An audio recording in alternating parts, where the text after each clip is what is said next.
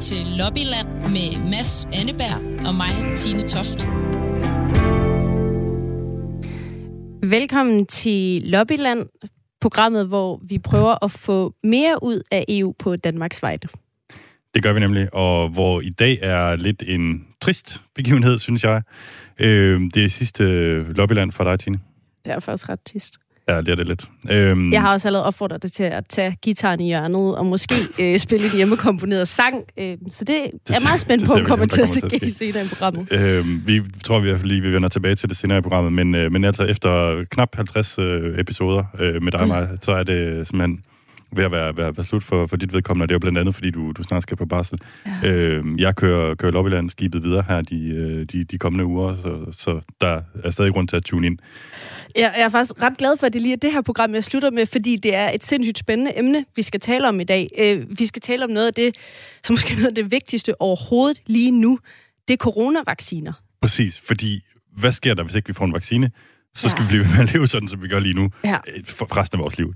Ja, vi skal selvfølgelig nærmere bestemt tale om, øh, hvordan EU får fat i fremtidige coronavacciner til os i Europa, fordi det indebærer øh, rigtig, rigtig mange penge, øh, meget store kontrakter og, og en helt ny proces for, hvordan man får fat i potentielt fremtidige coronavacciner. Præcis, fordi det forholder sig sådan, at når Danmark jo skal have øh, en, en vaccine til, mod corona, jamen så er det faktisk EU, vi har deponeret vores øh, hvad skal man sige, arbejde hos. Det er mm. dem, der sidder og, og forhandler de her store kontrakter med medicinalvirksomhederne ja. lige nu, som, som gør, at vi forhåbentlig kan holde op med at gå med mundbind i om, om ikke så længe. Ja, øh, og det er jo nogle ret store kontrakter. Men der er ikke øh, åbenhed nok om, hvad der faktisk står i de kontrakter. Det mener i hvert fald øh, Margrethe Augen fra SF, som vi skal tale øh, med øh, om lidt. Hun vil gerne vide, hvordan kontrakterne med industrien ser ud, øh, hvad pengene er gået til, og hvor meget EU-landene hæfter, hvis nu vaccinerne en eller anden gang i fremtiden skulle ende med at give problemer.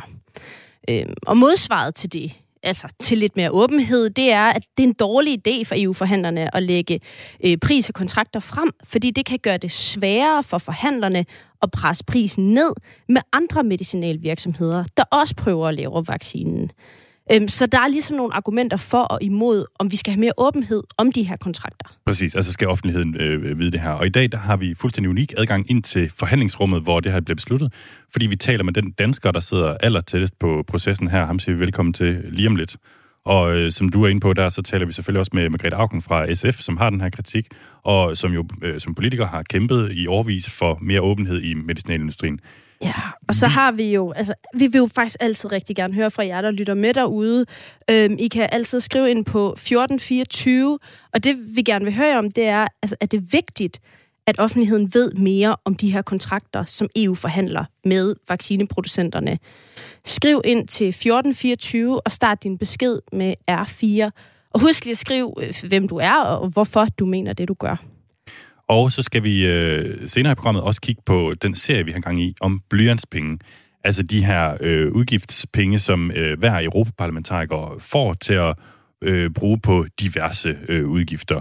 Det er 34.000 kroner hver eneste måned, skattefrit, som man får, når man er medlem af Europaparlamentet.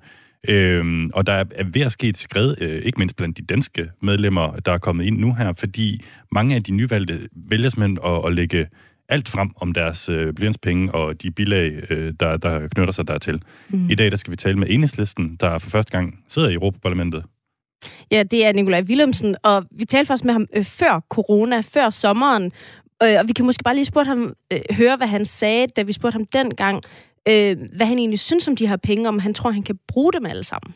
Jeg synes, øh, det er svært at sige, fordi som sagt, altså jeg har øh, jeg er nyvalgt til EU-parlamentet. Jeg har ikke et fuldt overblik over, hvad der er af, af udgifter, hverken i, i løbet af et år eller i løbet af en samlet mandatperiode.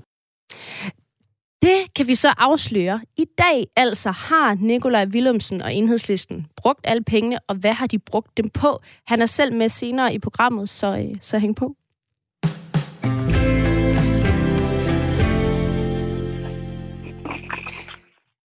Hele verden higer lige nu efter coronavacciner. Vi kan alle sammen huske, da coronaen for alvor brød ud, hvor øh, Donald Trump var ude og så øh, ville prøve at stjæle vaccinerne fra os alle sammen. Og øh, man kan sige, det, det er virkelig noget, som, som kommer til at betyde noget for os alle lige om, om lidt, når der er fundet en øh, vaccine, der rent faktisk dur. EU-landene er øh, naturligvis også med i kampen, og der er sket noget ret exceptionelt i EU, nemlig at på alle landenes vegne forhandler EU-kommissionen kontrakter med de her store medicinalvirksomheder. Øh, og det er simpelthen ikke sket før, at, at man køber ind i så store øh, mængder samlet. Det er jo 450 millioner EU-borgere, der, der potentielt øh, skal, skal vaccineres i alt, ikke? Mm, ja, og vi skal måske lige sige, at det er jo en form for forhåndsindkøbskontrakter, fordi vaccinerne ikke er udviklet endnu. Altså, det vil sige, at EU skal ind og forhandle med, med virksomheder om, at have en form for adgang til vacciner på et tidspunkt, hvis det er, at de gennemgår et sindssygt rigidt system af, af checks og tests. Og derfor så øh, prøver EU så øh, på en eller anden måde at forhandle, så vi ved, at vi har lagt billet ind på nok vacciner til alle EU-borgere. Det er nemlig det. Og øh, man kan sige, fordi det simpelthen er så dyrt øh, at udvikle den her type vacciner, og fordi det skal ske så hurtigt, altså det, det kan jo i nogle tilfælde tage op til 10 år, nu skal vi have det gjort på, på, på mindre end et år, ikke? Øh, så giver man simpelthen de her virksomheder et stort beløb øh, på, på forhånd. Mm. Øh, og det er det, vi skal diskutere i dag. Øh, vi har øh, Nikolaj Brun med, som er medicinsk chef i Lægemiddelstyrelsen her i Danmark, og som altså by default er den dansker, som sidder aller, aller tættest på de meget fortrolige forhandlinger med de virksomheder, der forsøger at lave coronavacciner. Velkommen til, Nikolaj. Tak skal du have. Hvorfor er det smart, at det er EU, der styrer de her vaccineindkøb? Ja, men øh, det, der er jo en kæmpe fordel i, at man forhandler øh, som øh, befolkning på knap 500 millioner øh, borgere end øh, bare 6 millioner. Man er simpelthen en større kunde i butikken, og det vil sige, at den gennemslagskraft, man har i forhandlingerne med de enkelte firmaer, er meget større, når man forhandler samlet som EU, øh, i stedet for at gøre det individuelt øh, som hver enkelt land. Og vi kan også se, at de lande, som ligger i periferien af EU, altså for eksempel Norge, har haft meget svært ved at komme med øh, i de her forhandlinger, øh, og, og er faktisk kun kommet ind takket være deres øh, EEA-medlemskab, øh, hvor at, at, at øh, vi har øh, valgt at, øh, at donere noget til dem også. Øh, så det er meget, meget svært, uanset hvor mange penge man har, at komme ind i det her forhandlingsrum, øh, hvis ikke man har tilstrækkelig gennemslagskraft. Øh, og det, der har vi en, en klar fordel af vores EU-medlemskab. Okay, øh, det kan være, at vi lige skal have på plads, hvordan I egentlig sidder og forhandler den ned. Altså forklar lige, hvem det er, øh, I sidder, og, og hvordan det, det foregår. Jamen altså, hvert land har, udpeget, øh, har udpeget et medlem af den her forhandlingsstyrekomité, og, og der er jeg så udpeget af sundhedsministeren øh, til at repræsentere Danmark. Øh, og øh, så sidder der øh, et medlem fra kommissionen, øh, øh vicekommissæren i, øh, i Generaldirektoratet for, for Sundhed, øh, Sandra Galina, som også er med. Øh, og øh, det er så styregruppen for forhandlingerne. Øh, det er klart, at man kan ikke være øh, 28 mennesker i, øh, i, en, øh, i et forhandlingsrum, øh, når man skal sidde og diskutere detaljer. Så derfor har vi udpeget det, vi kalder et joint negotiation team, eller et lille forhandlingsteam. Der sidder jeg ikke med. Der er syv mennesker med i det, og det er nogen, der er udpeget af os, og de står så for detaljeforhandlingerne. Men de gør det på vores mandat, og de betingelser, de forhandler hjem, skal også godkendes af os i styrekomiteen i sidste ende. Og kan vi få at vide, hvem det er, der sidder i den øh, joint øh, forhandlingsgruppe der, de syv? Øh, der sidder to fra kommissionen, og så sidder der fem fra medlemslandene. Øh, og jeg kan ikke sige mere om det end det lige nu. Er det, fordi det er fortroligt? Øh, ja, det tror jeg faktisk, det er. Øh, lige præcis det der øh, kan jeg egentlig ikke se, hvorfor det skulle være specielt fortroligt. Øh, jeg kan godt finde ud af det, men øh, mm. øh, jeg var ikke lige klar over, at, at, at det var specielt interessant. Mm. Øh, men, men der sidder fem øh, medlemsstater, som vi har peget på, øh, og så sidder der to på kommissionen. Og de repræsenterer så i den daglige forhandling øh, alle os, øh, men de har ikke mandat til at indgå aftalen. Den, mm. øh, den ligger i styrekomiteen, hvor vi sidder med. Og noget, der måske er særligt interessant, øh, Nikolaj Brun, nu når du er medicinsk chef i Lægemiddelstyrelsen i Danmark, det er, hvor meget indflydelse har du i de her forhandlinger, når det handler om øh, hvad for nogle vacciner vi skal øh, købe ind på, og hvor mange vi skal have fat i? Jamen, jeg har så meget indflydelse, som jeg ønsker. Øh, og det vil sige, at når vi har de her øh, ret hyppige møder i styrekomiteen flere gange om ugen, diskuterer vi hver enkelt vaccinekontrakt igennem i detaljer, forhandlingsteamet præsenterer, hvor langt de er nået, øh, hvilke øh, øh, issues der er i forhandlingen, er der opstået knaster i forhandlingen, er der problemer, vi diskuterer alt vedrørende pris, doser, leverancedatoer, øh, udviklingsstadie, alle mulige detaljer omkring den, og der kan vi stille spørgsmål ind, og vi kan også få svar, øh, og øh, indtil videre, så øh, alle de ting, jeg har stillet spørgsmål om, den har jeg da fået svar på med det samme, eller også er de gået tilbage og undersøgt det, og stille spørgsmål til firmaet, og så får vi svar ved næste møde.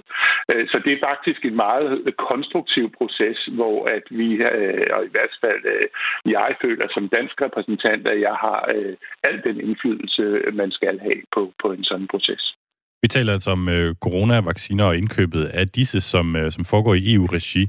Og i øh, august, der indgik EU-kommissionen den første aftale om øh, vaccine øh, indkøb, øh, altså den første forhåndsaftale, og det var med AstraZeneca, et medicinalt firma. Og øh, den her aftale sikrer EU-landene ret til at købe op mod 400 millioner doser øh, covid-19-vacciner. Og det vil altså svare ja. til, at hvis du deler det ud på den danske, eller alle befolkninger, så kan vi i Danmark vaccinere cirka 2,4 millioner øh, borgere. Og det er jo altså, hvis den viser sig at være mm. øh, sikker og, og effektiv. Og i september, der kom der så endnu en indkøbsaftale med et øh, firma, der hedder Sanofi GSK, om endnu 300 millioner øh, vaccinedoser. Øhm, og man kan sige, det igen man skal forstå at den her, de her aftale, det er, at de kan kun indløses, hvis vaccinen er sikker og effektiv, og den godkendes af, af, af myndighederne, og man giver dem så det her beløb på, på forhånd for at hjælpe med udviklingen. Altså, hvorfor, øh, Nikolaj Brun, har de her store medicinalfirmaer øh, overhovedet brug for offentligt tilskud til at udvikle en vaccine?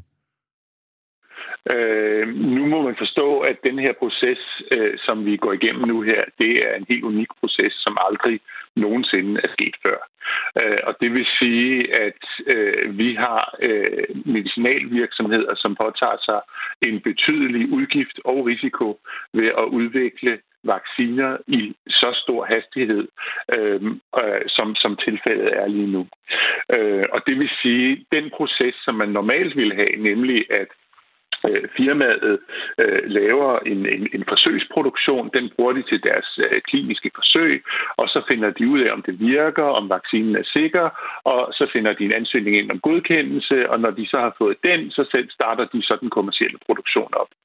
Den proces har vi jo ikke kunne vente på her. Det vi har øh, sat i gang her, det er jo, at vi gerne vil have øh, vaccinerne hurtigst muligt leveret. Og jeg vil gerne understrege, at leverance er ikke det samme som i brugtagning, fordi øh, vi har travlt, men det må heller ikke gå for stærkt. Mm. Vi vil meget gerne sikre, at vi har sikre og effektive vacciner. Mm. Øh, det vi gør nu, det er et accelereret indkøbsproces ikke det samme som en accelereret ibrugtagningsproces.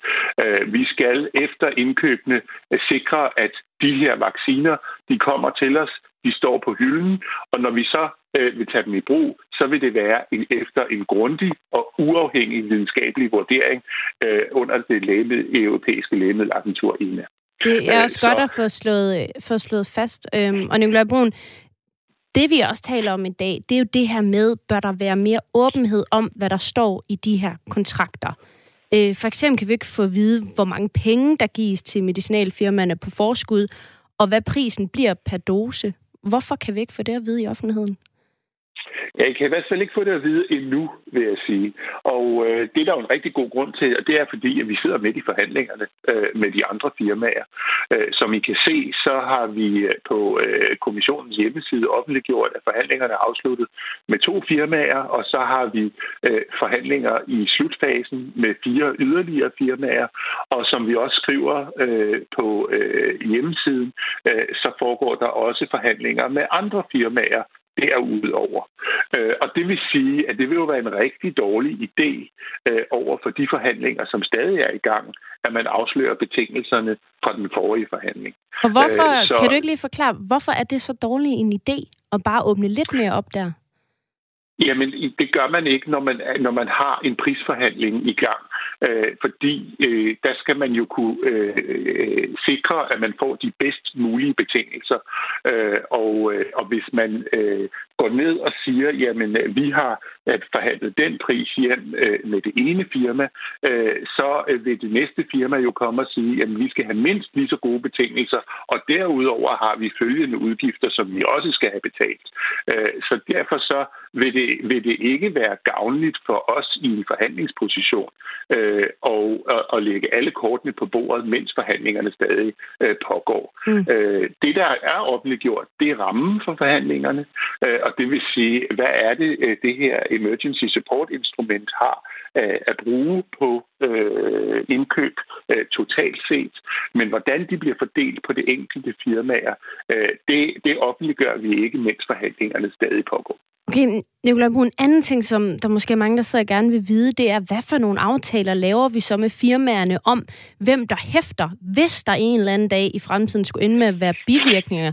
Er det rigtigt, at, altså, at EU-landene skal dække omkostninger, hvis firmaet for eksempel bliver sagsøgt, eller kan vi få at vide, hvad der står om den del i kontrakterne?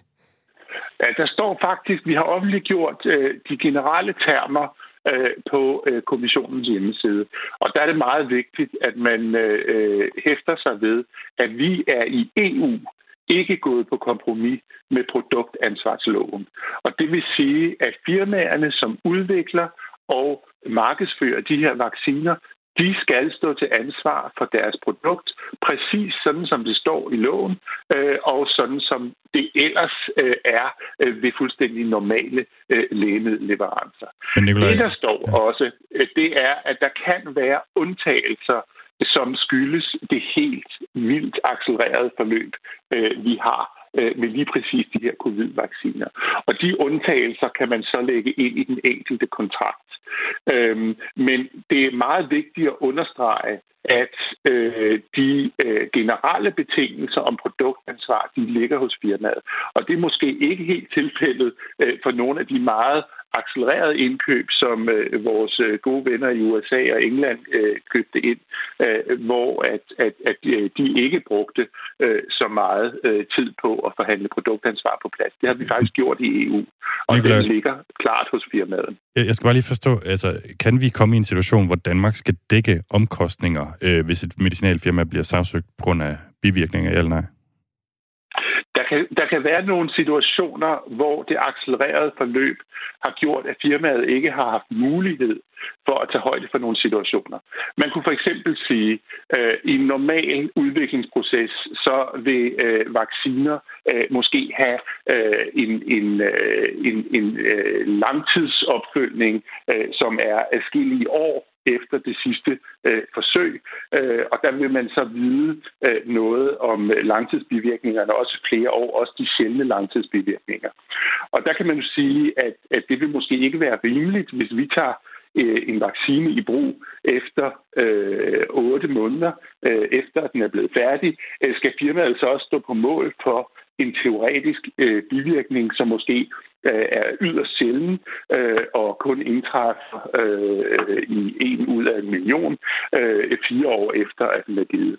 Øh, så, det, vil så ja. ikke, det, vil, det vil måske ikke være rimeligt, og der vil man så sige, jamen der går vi så ind som medlemsstat og dækker den eventuelle udgift. Det vil i Danmark sige, at det vil være patientforsikringen, der vil dække det, øh, i modsætning til firmaet. Men langt det meste produktansvar ligger hos firmaet, og alt vedrørende bivirkninger på den korte bane, bivirkninger, som eventuelt måtte blive påvist i de kliniske studier, øh, almindelig øh, produktudviklingsansvar, øh, ansvar for øh, øh fejl i produktionen øh, og leverancefejl osv., det ligger hos firmaet præcis som det altid gør. Nikolaj Brun, ser du nogen som helst problemer i, at vi kan ende med at stå i den situation? Øh, ikke som situationen er nu. Vi vil jo gerne have nogle vacciner, som både er sikre og effektive, og dem vil vi gerne have øh, hurtigt. Øh, men igen, øh, vi har travlt, men det må ikke gå for stærkt. Øh, så øh, jeg ser egentlig ikke nogen problemer i, øh, i det setup, som vi har øh, lige nu og her. Jeg har lige et lille bitte, bitte spørgsmål her til sidst, Nikolaj Brun. Øh, kommer der en vaccine på den her side af nytår, tror du? Det kan jeg ikke sige noget om. Øh, vi, har, øh, vi har ingen kommentarer til øh, leverancetidspunkterne, og det ville også være uvederhæftigt at kommentere på det nu, fordi vi ved jo, at fase 3-studierne stadig er i gang. Øh, og det vil sige, det vi kan udtrykke, det er et håb. Øh, og vi håber, at vi får en vaccine i løbet af 2021, og vi håber også, at det bliver tidligt i 2021, snarere end sent i 2021. Men det er et håb, og det er ikke en vidshed, vi har endnu. Nikolaj Brun, medicinsk chef i Lægemiddelstyrelsen her i øh, Danmark, og også er meget tæt på de her forhandlinger i EU-regi. Tusind tak, fordi du vil være med i dag. Selv tak. Ja, det var altså øh, Nikolaj Brun fra, fra Lægemiddelstyrelsen, øh, som, som vi talte med her om de her forhåndskontrakter, der bliver indgået lige nu med medicinalvirksomheder, øh, og, og hvor det er EU, der, der, der sidder og forhandler med dem om at få øh, coronavacciner til, til, til europæerne. Og på sms'en har vi jo bedt jer om at komme med jeres besøg. Altså er det vigtigt, at offentligheden ved mere om de her kontrakter, som EU forhandler med vaccineproducenterne? Hvorfor og hvorfor ikke? Øh, skriv også gerne, øh, hvem du er, altså hvad, hvad du hedder og hvor du kommer fra, ind på 1424, hvor du starter din besked med R4. Og så skal vi sådan set direkte videre til øh, Margrethe Augen, som er medlem af Europaparlamentet for SF. Velkommen til øh, programmet her, Margrethe Augen. Jo, tak skal du have. Margrethe Augen, du har egentlig arbejdet mange år med, med åbenhed i medicinalindustrien, og du mener, at der skal være mere åbenhed om de her kontrakter. Hvad er det, du gerne vil vide? Altså, i hvert fald, nu sad jeg lige og hørte øh, Nikolaj Brun her, øh, og det, som jeg synes, jeg kunne høre, det var, at han vil værne om lukketheden, mens de forhandler. Det kan der være en pointe i, hvis vi så bare er sikkerhed, har sikkerhed for, at vi får adgang til betingelserne på en ordentlig og oplysende måde øh, efterfølgende. Det har vi ikke kunnet tidligere med andre øh, produkter. Industrien har ikke ville oplyse, hvor meget af deres medicinpriser, der var forskning og udvikling, hvor meget der var der var profit, hvor meget der var marketing osv. Og hvis vi kan få det øh, helt tydeligt frem, samt betingelserne. Jeg er jo glad for at høre, at de siger, at industrien hæfter fuldstændig. Jeg har hørt noget andet. Det kan, forhåbentlig har jeg hørt forkert. Det skal vi også have frem. Og så synes jeg altså, at måske aller, aller vigtigst, det er, at vi får adgang til deres forskningsresultater og får uafhængig forskningsadgang til dem. Det har været en mærkesag for mig altid, at vi kunne se, er en, er en vaccine, er den virker, er den effektiv, og er der alvorlige bivirkninger. Og det vil man meget ofte kunne se, hvis man har adgang til alle data øh, ved forsøgene. Og det har vi faktisk lavet en lov om i EU, som vi har haft en krig med industrien om, at få dem til for alvor at respektere. Vi, det synes øh, jeg er afgørende for tilliden. Vi taler jo så i dag om, øh, hvad skal man sige, de her øh, vacciner, og det faktum, at der bliver indgået nogle forhåndsaftaler øh, med producenterne, hvor vi giver dem en, en, en masse penge up front, som de så kan bruge på, på udvikling. Ja. Øh, og det beløb, som vi giver dem, det vil du meget gerne, øh, at offentligheden får, får kendskab til. Hvorfor det? Ja, for de ved jo, hvad det er. Det er over 20 milliarder danske kroner, der forløbig er postet i den der, i den der historie der, uden vi ved, hvad de er blevet brugt til, de der 20. Det er altså mange penge. Og øh, vi har ikke kunne få oplyst, hvad er de blevet brugt til. Det må altså frem. Så kan det godt være, at der er detaljer, som skal komme senere, men EU er så stor en spiller, så jeg nægter at tro på, at man kan blive meget svækket i en forhandlingssituation, hvis borgerne kan følge med i, hvad vores penge bliver brugt til. Og øh, det er jo rigtigt, øh, som der blev sagt, at det kan gøre det vanskeligt i en anden forhandlingssituation, men vi står lige der, hvor jeg ikke tror, at dem, vi forhandler med, har lyst til at øh, lave nummer med os, hvis det bliver opdaget, at de gør det. Så jeg synes, øh, at man skal gå efter borgernes tillid, skatteydernes tillid, patienternes tillid.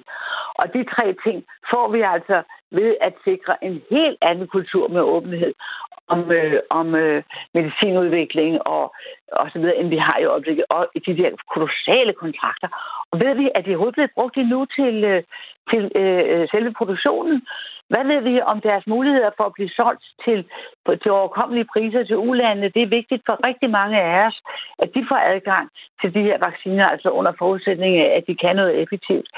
Øh, det, det ligger så lukket alt sammen, og det er meget bekymrende, at det bliver nærmest gjort til en dyd, at vi ikke må få noget at vide. Margrethe Augen, jeg har lige et praktisk spørgsmål til dig. Det er fordi, vi har nyheder ja. her klokken øh, halv, og så fire minutter ja. frem. Kunne jeg få dig til at hænge på til efter nyhederne, ja, ja. så vi kan fortsætte ja, ja. Øh, diskussionen? Endelig. Det, Endelig, ja. det, det lyder rigtig godt. Altså, men man kan ja. sige, du er inde på det her med, at, at det faktisk godt kan give mening at, øh, afsløre, øh, hvad skal man sige, at vi ikke afslører de her øh, kontrakter, og det er det, vi skal blandt andet Nej, tale hov, om på det var den ikke det, jeg sagde. Hov, det var ikke det, jeg sagde.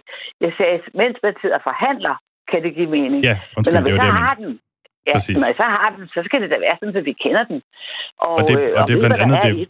Præcis, og det er blandt andet det, vi skal tale om på den anden side af, af, af nyhederne her, så hvor du simpelthen er så, så rar lige at, at hænge på. Og vi Ja, taler altså om, øh, om coronavacciner, som bliver indkøbt i EU-sammenhæng, og nu skal vi have fire minutters nyheder. Du lytter til Lobbyland med Mads Anneberg og mig, Tine Toft.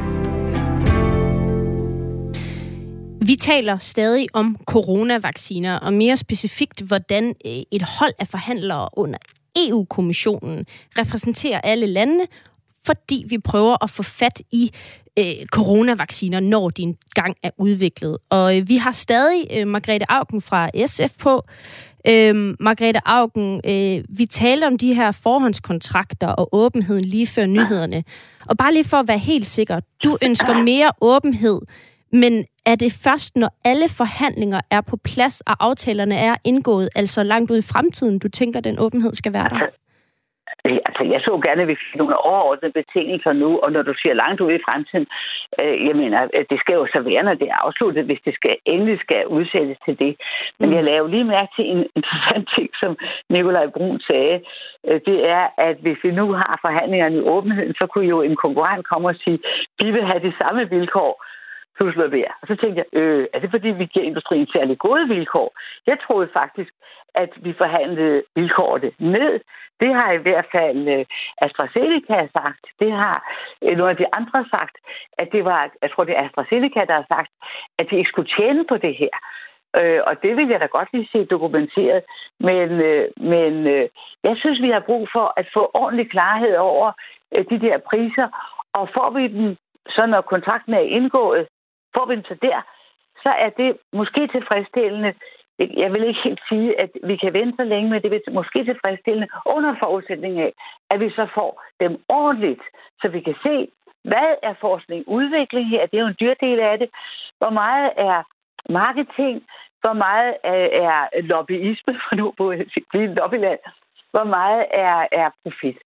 Og øh, det skal vi da vide, fordi, og det har vi, altså skal du lige vide, aldrig kunne få at vide fra industrien tidligere. Men. Margrethe Augen, øh, Ja. Margrethe Augen Ja. øh, AstraZeneca, som du faktisk selv siger her, øh, som EU har en forkøbsaftale med, de har netop selv meldt ud, at deres vacciner bliver produceret og udviklet non-profit.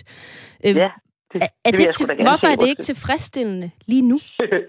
jo, og jeg er et godt menneske, og jeg går aldrig over for rødt, og jeg kører aldrig for hurtigt, og det kan du i hvert fald ikke gribe mig i. Jeg vil gerne se det, der må du altså undskylde mig, der har jeg altså ikke tillid nok til det.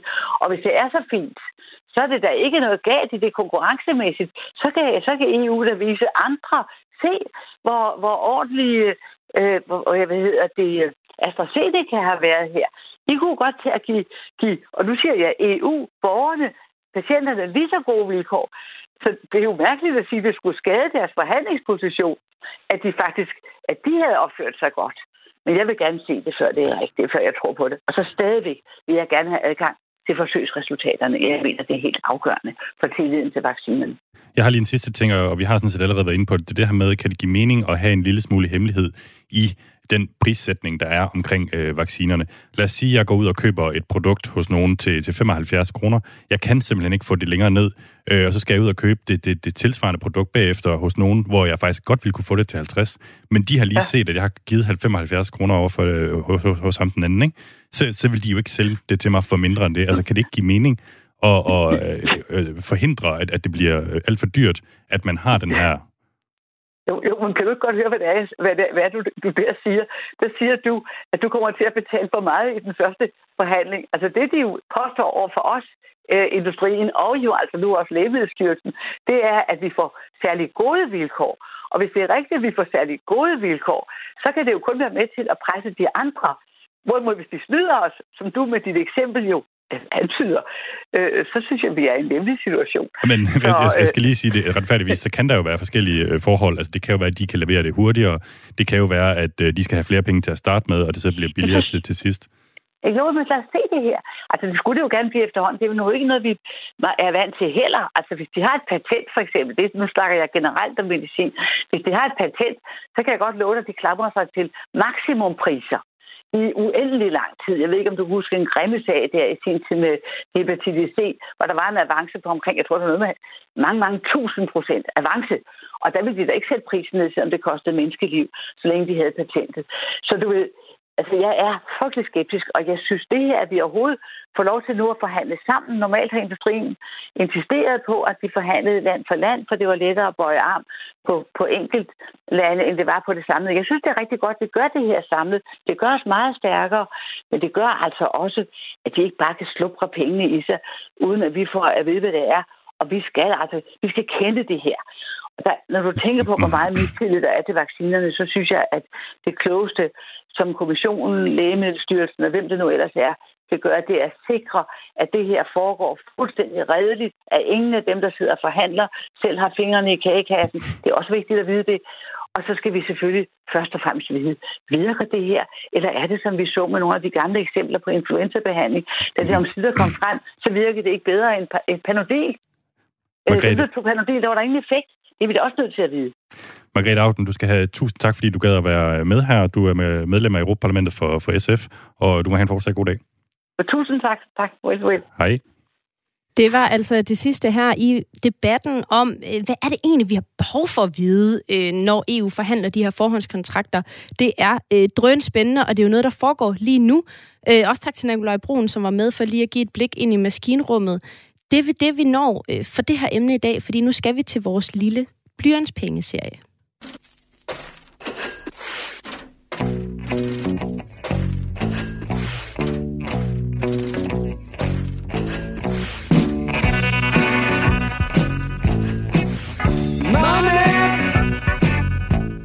Det skal vi nemlig. Det er 34.000 kroner hver eneste måned for hvert eneste af de 705 medlemmer af Europaparlamentet, som øh, de får udbetalt skattefrit, og som selvfølgelig går fra, fra, fra skatteborgernes, øh, hvad skal man sige, indskud. Øh, og det er altså ved siden af deres løn, og, og selvfølgelig andre øh, beløb, som, som de får altså til at dække rejser osv.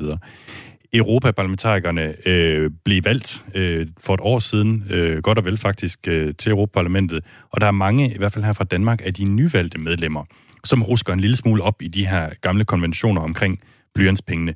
Og det gør de ved at offentliggøre mange flere detaljer om deres blyantspenge og hvad de bruger dem på. Øhm, vi, øh, vi, ja.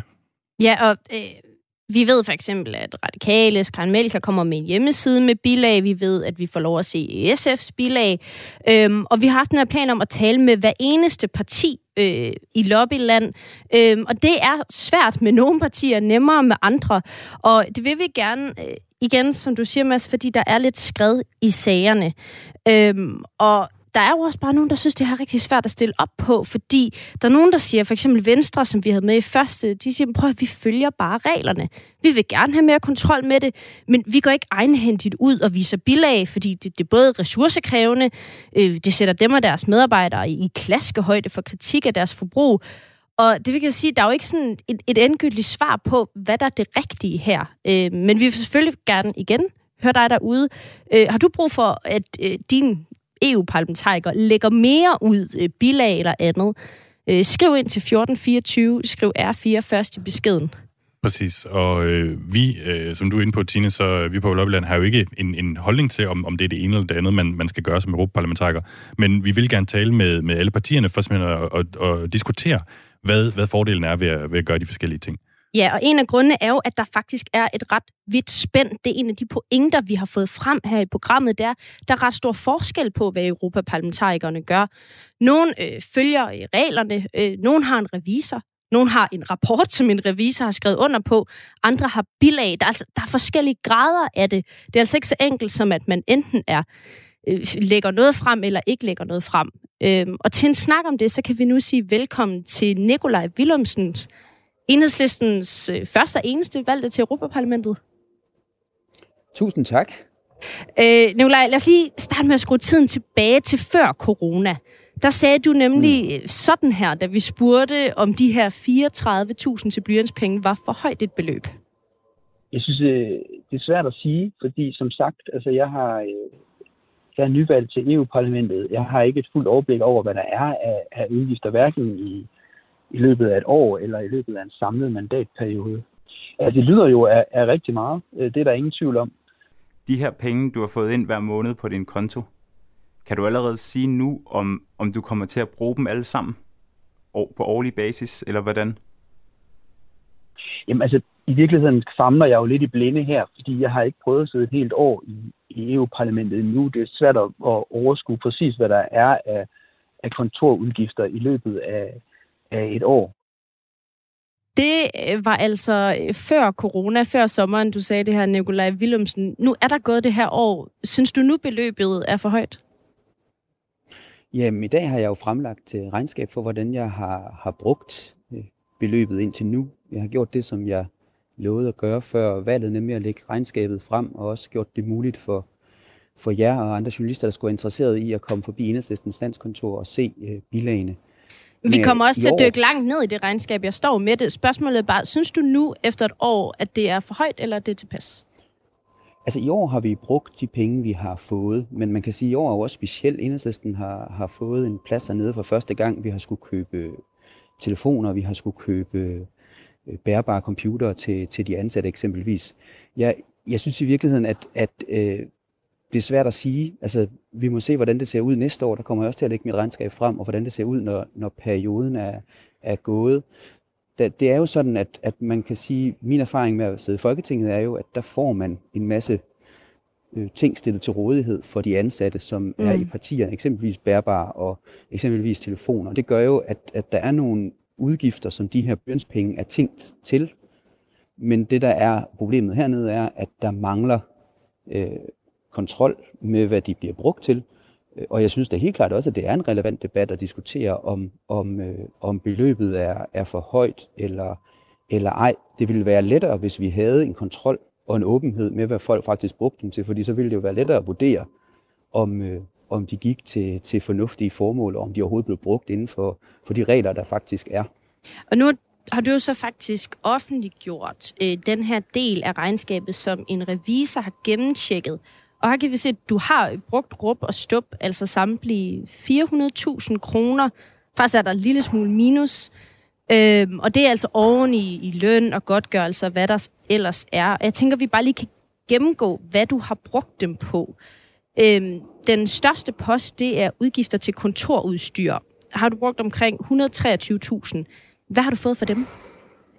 Jamen, der har vi jo så fået bærbare til de ansatte. Vi har fået øh, telefoner øh, til de ansatte. Vi har fået øh, stole som øh, ergonomiske stole, øh, sådan at der er et ordentligt øh, arbejdsmiljø på, på kontoret. Så det er jo sådan nogle udgifter, som, som øh, ja, vi har haft i, i år, og som der nok ikke øh, vil være præcis de samme af øh, næste år, men det må vi jo, det må vi jo prøve at se, når, når det år er gået. Så er der en anden post, der hedder driftsudgifter. Der er brugt omkring 100.000 kroner. Hvad har du fået for dem? Jamen det er jo så blandt andet eksempelvis øh, abonnementer i forhold til øh, telefonabonnementer, øh, i forhold til programmer, til, til computer, øh, også i forhold til, at, at, øh, at jeg får eksempelvis mit udstyr øh, fra, øh, øh fra Folketinget, øh, som jeg, mit IT-udstyr fra Folketinget, som jeg leger for at kunne være en del af, af, af, af det arbejde, der også er, er i Folketinget med mine, mine kollegaer derinde, og den sikkerhed, som de har. Så det er jo sådan nogle udgifter, som vi så har har, har der. Øhm, den anden, altså store post, det er så kontorleje. Det er lige knap 100.000 kroner. Og hvem leger i de bygninger i? Jamen, det er sådan, at jeg har en lokal ansat i Danmark. Altså, jeg har ansat her i, i Bruxelles, hvor jeg befinder mig lige nu. Og så har jeg også en i Danmark, der står for at, øh, og, og hjælpe mig med det arbejde, som jeg har i, i Danmark i forhold til at være i kontakt med, med fagbevægelsen, med klimabevægelsen, i forhold til også at holde kontakt til, til enhedslisten i, i Danmark. Og, øh, og han skal selvfølgelig have et sted at, at sidde, ligesom jeg også skal have øh, et sted at være, når, når jeg er i, øh, i Danmark. Så, så det er de udgifter, der ligger under den post. Så det vil sige, at en del af de her øh, udgifter til kontorleje går faktisk til partiet Enhedslisten? Nej, de går til, at, at vi har en, en, øh, en øh, ansat i Danmark, som kan, kan udføre sit arbejde og har en, et sted at sidde, og, og at jeg også har et sted at sidde, øh, blandt andet i, i, øh, ja, Så, øh, så det er sådan, det, det, det er nogle udgifter, som, som er forbundet med, at, at, at mit arbejde i virkeligheden både er at være i, i EU-parlamentet, men selvfølgelig også er at være i, i Danmark, hvor jeg er, er valgt, og hvor det er vigtigt at være i kontakt med, med vælgerne og vores samarbejdspartnere, og selvfølgelig også vores, vores øh, nationale enhedslisten parti. Men, men er det rigtigt forstået, at dine medarbejdere sidder i altså enhedslistens bygninger? Når jeg på den måde, ja selvfølgelig, ja, han sidder selvfølgelig på vores, øh, på vores landskontor, hvor de andre øh, ansatte i vores organisation også sidder, og det er jo fordi, det giver mening, at han, som, øh, når han har den opgave, som er at være i kontakt med vores organisation, øh, sidder i, i det samme, i samme hus som, som dem. Så det er jo det er den mest praktiske, praktiske løsning, og det er der selvfølgelig en udgift forbundet med, og det er så, det er så blandt andet det, der bliver dækket der. Ja, kan du huske præcist, øh, hvor meget I giver til enhedslisten for, at han sidder der? Nej, jeg kan ikke huske det præcise, præcise beløb, men, men det, er jo, det, er jo, det er jo det lokale leje, som, som øh, der er i forbindelse med det, det lille kontor, han har, øh, så det er afstemt med. Og, og det er jo så det, man, øh, ja, man blandt andet helt konkret kan se i forhold til vores, vores bilag, som jeg ikke har lige foran mig her, når jeg står i. Det har, det har jeg, og der er lige bare de sidste par punkter. Det er, der er en post, der hedder mødekonference og rejseudgifter. Den er på cirka 7.000 kroner. Så er der noget administrationsudgifter. Det er 44.000. Øh, og så er der noget, der hedder kontorartikler og dokumenter på 27.000. Er det her blyanterne er, eller hvor er det blyanterne bliver købt? ja, det er faktisk fuldstændig korrekt. Lige præcis øh, kontorartikler og dokumenter, det er, øh, det er blyanterne. For det betyder selvfølgelig, at det er kuglepinden, det er papir, og det er clips, og hvad man ellers skal have til et, et kontor. Mm, okay, så du har fået rigtig mange blyanter og kuglepinde eller hvad for de 27.000? Nej, altså det er jo, at vi skal købe øh, printerpapir, og, og selvfølgelig også, at vi skal have kuglepinden, men, men, øh, men jo også, at vi skal have ja, alt, hvad man nu har af klipsemaskiner og tape og alting på et, øh, for at et kontor med, med mange ansatte kan fungere. Vi har fået en sms fra øh, en lytter, der hedder Ulrik. Han spørger, øh, vil du aflevere computer og møbler for øh, mere end 100.000 kroner tilbage til øh, Europaparlamentet eller til nogle andre, når du ikke øh, sidder der længere? Jamen altså, nu, nu er det jo sådan, at, at øh, jeg håber jo, at enhedslisten øh, opnår genvalg efter næste valg, og at øh, vi ikke bare sidder med en, men sidder med flere, og så skal de computer og telefoner, der stadig fungerer til den tid, selvfølgelig øh, fortsættes med at blive brugt af, af kontoret hernede. Og hvad hvis du ikke bliver genvalgt? Jamen altså, så, så er det jo umiddelbart ting, som, som jeg vil tænke øh, tilhører enhedslisten. Jeg ved ikke, om der er et sted, man kan aflevere dem i parlamentet. Det kan man jo undersøge, men det er jeg ikke, det er jeg ikke klar over. Øh, Nikolaj Willemsen øh, fra Enhedslisten, det er jo dit øh, regnskab for blyantspenge, vi tår taler om, og øh, det er så regnskabet med de her forskellige poster, som du må bruge øh, pengene på, hvor revisoren siger, det ser, det ser rigtig fint ud. Øh, men der er jo også bilagene, og det er noget med, at hvis man gerne vil se dine bilag, for eksempel se, hvor mange blyanter der ligger bag de her 27.000 til kontorartikler, så kan man godt komme til at se dem. Hvordan kan man det? Jamen helt konkret, så er både I og alle andre journalister inviteret selvfølgelig til at, at se bilagene, og det kan man gøre ved at komme forbi enhedslistens øh, landskontor, selvfølgelig lige få en tid øh, øh til, hvornår man kan gøre det. Øh, og det er i virkeligheden det, jeg sagde før valget. Jeg sagde, jeg havde tænkt mig at gøre præcis ligesom Rina Ronja Kaja fra Folkevæsen har gjort tidligere, nemlig at lægge øh, regnskabet åbent frem og gøre det muligt at, og, at se øh, bilagene, hvis man kommer forbi vores, vores landskontor. Hvad hvis så, man så ikke sådan, lige er måde, journalist øh, bosiddende i København, men for eksempel sidder i Vestjylland? Altså, kunne I gøre det lidt mere tilgængeligt ved at lægge det op på en hjemmeside, eller gøre, så man ikke behøver fysisk at komme forbi kontoret for at se dem? Det er klart, altså vi kunne godt sætte nogen til at stå og scanne det hele. Øh, den måde, vi har valgt at gøre det på, er i virkeligheden den måde, jeg sagde før valget. Altså gøre det, gøre det tilgængeligt for dem, der, der har, har tid og, og, og lyst øh, til at, at komme forbi og, og se bilagene. Det, ja, det er så den måde, vi har valgt at, at gøre det på, og den måde, jeg lovede at gøre det før, før valget, og den har jeg egentlig tænkt mig at holde fast i. Grunden til, at jeg egentlig spørger, det er fordi, vi ved, at øh, i Radikale, der er den nyvalgte Karen Melchior, hun er i gang med at lave sådan en hjemmeside med bilagene, altså scannet ind. Og det lyder jo også af mange ressourcer, men hvis man, som jeg mener, der skal være mere åben om det her, hvorfor så ikke lige gå det ekstra skridt, så man også kan sidde derhjemme alle steder fra Danmark og, og se det?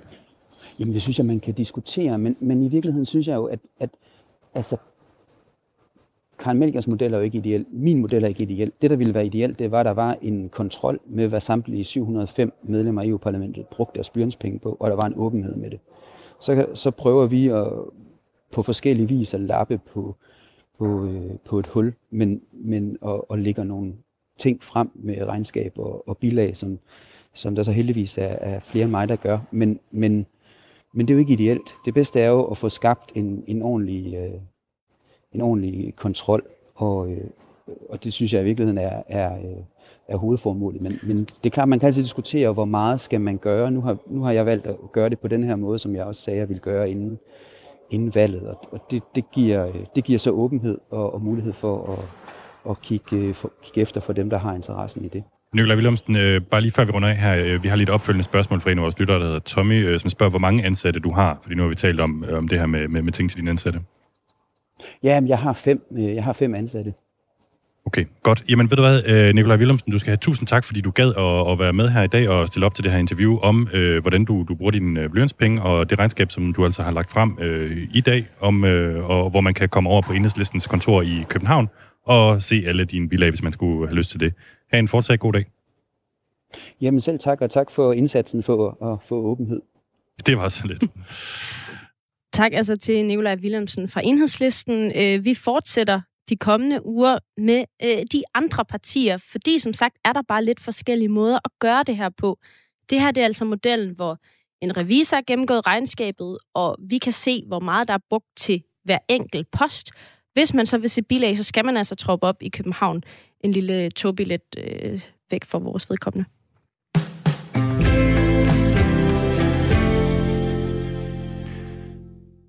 Det øh, lakker mod enden, sagde maleren og hældte færdigst ned ad ryggen. øh, Tine, det er, dit, øh, det er dit sidste program, det her, øh, det er på, på, på Lobbyland. Og øh, det synes jeg er meget, meget trist. Det kan jeg faktisk se, der er nogle af vores lyttere, der også synes. Øhm, Claus har skrevet en stor tak til Tine for hendes meget fine indsats som vært på Radio 4 og 24-7. Håber, hun dukker op i radioaktiv tilstand, når hun er klar igen. Det er, altså, det kan kun være den samme Claus, som har skrevet ind øh, uge efter uge med exceptionelt god humor, må man sige. Det er det med 100%. tune, jokes og, og hvad vi ellers har. Tusind tak for det, Claus. Jeg håber, du vil blive ved med at lytte med. Og så har vi øh, Annik Vibeke også, som øh, ønsker hyggelig og helsebringende øh, øh, barsel, og Ja, kommer med tak. en kompliment, som jeg næsten ikke vil læse op i radioen, fordi det, det bliver for meget ananas i egen juice. Og den tjekker jeg lige bagefter, så tror jeg, den tager jeg bare til mig selv. Og det er jo, præcis. altså, man har kæft, hvor skal stadig lytte med. Øh, du har jo også fået en ny producer, som vi øh, kan præsentere. Han sidder faktisk lige ude i regien. Det har jeg i den grad. Jeg tænker, jeg dykker ned i, hvem han er i, øh, i, i næste uge. Okay, lidt suspense. Spændende. lidt suspense der. Og øh, fordi nu skal vi simpelthen bare lige runde. Altså, jeg ved ikke, om du kan se foran dig her, Tine, så har jeg lavet en collage til dig. Jo, det Det er er, du er jo exceptionel i Photoshop. Det er Jamen, der det er måske ikke mange, der ved. Det er ikke noget, jeg gør øh, for, hver, for enhver. Altså, det er, den det, er det, er noget, man skal virkelig skal gøre sig fortjent til. Jeg er meget glad for det. Jeg kan sige, det er øh, billeder øh, af mig i alle mulige fede øh, kombinationer, spiser bøf sandwich, står med en gris og ryger en smøg. Det er alle de sådan, mest komplementerende situationer. Jeg tror, vi får det op på de sociale medier på et tidspunkt. Men, ja. øh, men jeg vil faktisk gerne lige, øh, jeg vil faktisk gerne lige, bare lige dvæle lidt ved, hvad det er, vi har udrettet her hen over øh, jo næsten et år, øh, hvor vi har sendt radio sammen. Og vi skal lige prøve at høre, hvordan det hele startede. Du lytter til Lobbyland med Mads Anneberg og mig, Tine Toft. Velkommen til Lobbyland, kære lytter. Vi står her på tasken til vores første øh, program nogensinde, og øh, vi kommer til at sende hver, øh, hver onsdag fra 1 til, til 2. Og det bliver et program, som handler om, hvordan Danmark kan få mere ud af EU. Ja, simpelthen, hvordan kan vi få mere ud af det her medlemskab, øh, regler og penge, alt hvad vi nu på en eller anden måde kan påvirke. Kæft, hvor lyder vi åndssvagt. Du er virkelig dårlig. øh, ja, radiokvaliteten jeg tror jeg er blevet lidt bedre siden Ja, der er da. et eller andet med lyden, som var helt af helvedes til i starten med Radio 4. Det må vi bare sige. Ja, vi havde ikke en podcast eller noget som helst dengang. Ej, det er rigtigt. Øhm, eller et radiobillede, tror jeg. Men, øh, men jeg, har, jeg har været rigtig glad for, at nu er det ikke fordi, øh, vi, vi kommer til stedet til at arbejde sammen, men jeg har været rigtig glad for at, at arbejde sammen med dig, Tine, og har lært, at, har lært dig at kende som ligesom en meget slagkraftig øh, medvært, og, og en, som kan overtale folk til, til, til lidt af hvert. Jeg har lige lavet sådan en lille sammenklip øh, her, som jeg synes, vi skal prøve at lytte til, af øh, de programmer, som vi har sendt siden starten i november. Så vi må lige hoppe til noget ost.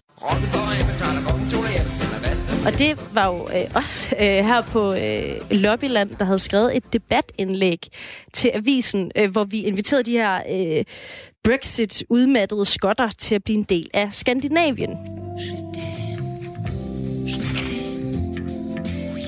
Og så øh, skyder han i panden, har jeg godt. Morten, hvorfor har du ikke maske på? Fordi det anbefaler sundhedsmyndighederne ikke, at man gør nu. Men nu er det jo ikke kun dig, det handler om, Morten. Det er jo også andre, når man sådan bærer smitten rundt. We will be successful if we work together. Du, øh, du, øh, du øh, er- i gang med at gøre mig helt nervøs, jo. Christian Schallemose, kan du øh, svenskerne i Europaparlamentet, så de ikke røvrender os en gang til? Ja, jeg skal i hvert fald gøre mit bedste. I want to break free.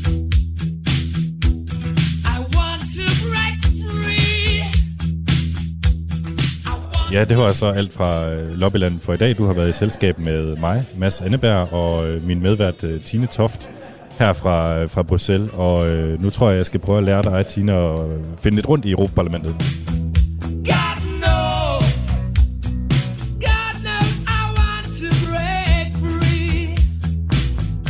Jeg føler mig lidt som en idiot. Ja, det kan jeg godt forstå. Det er i orden at være idiot i disse tider. Jeg vil godt lige pointere, at du lige efter du havde sagt det der, faret vildt i Europaparlamentet. Præcis, fordi der er jo ikke nogen, der kan, der kan finde rundt i Europaparlamentet. Det kan ikke lade sig gøre. Jeg er Øhm, så glad for, at vi stadig skal sidde ved siden af hinanden, Mads. Du Det er også. overhovedet Du vil, du vil gerne break free øh, fra det her øh, program, og, og, det, og det skal du have lov til, men jeg har været rigtig glad for at, for at sende det sammen med dig. Mm, I lige måde, Mads. Og tusind tak til alle lytterne. Øh, mm, tak for alle sms'er, alle mails, og hør med igen i næste uge.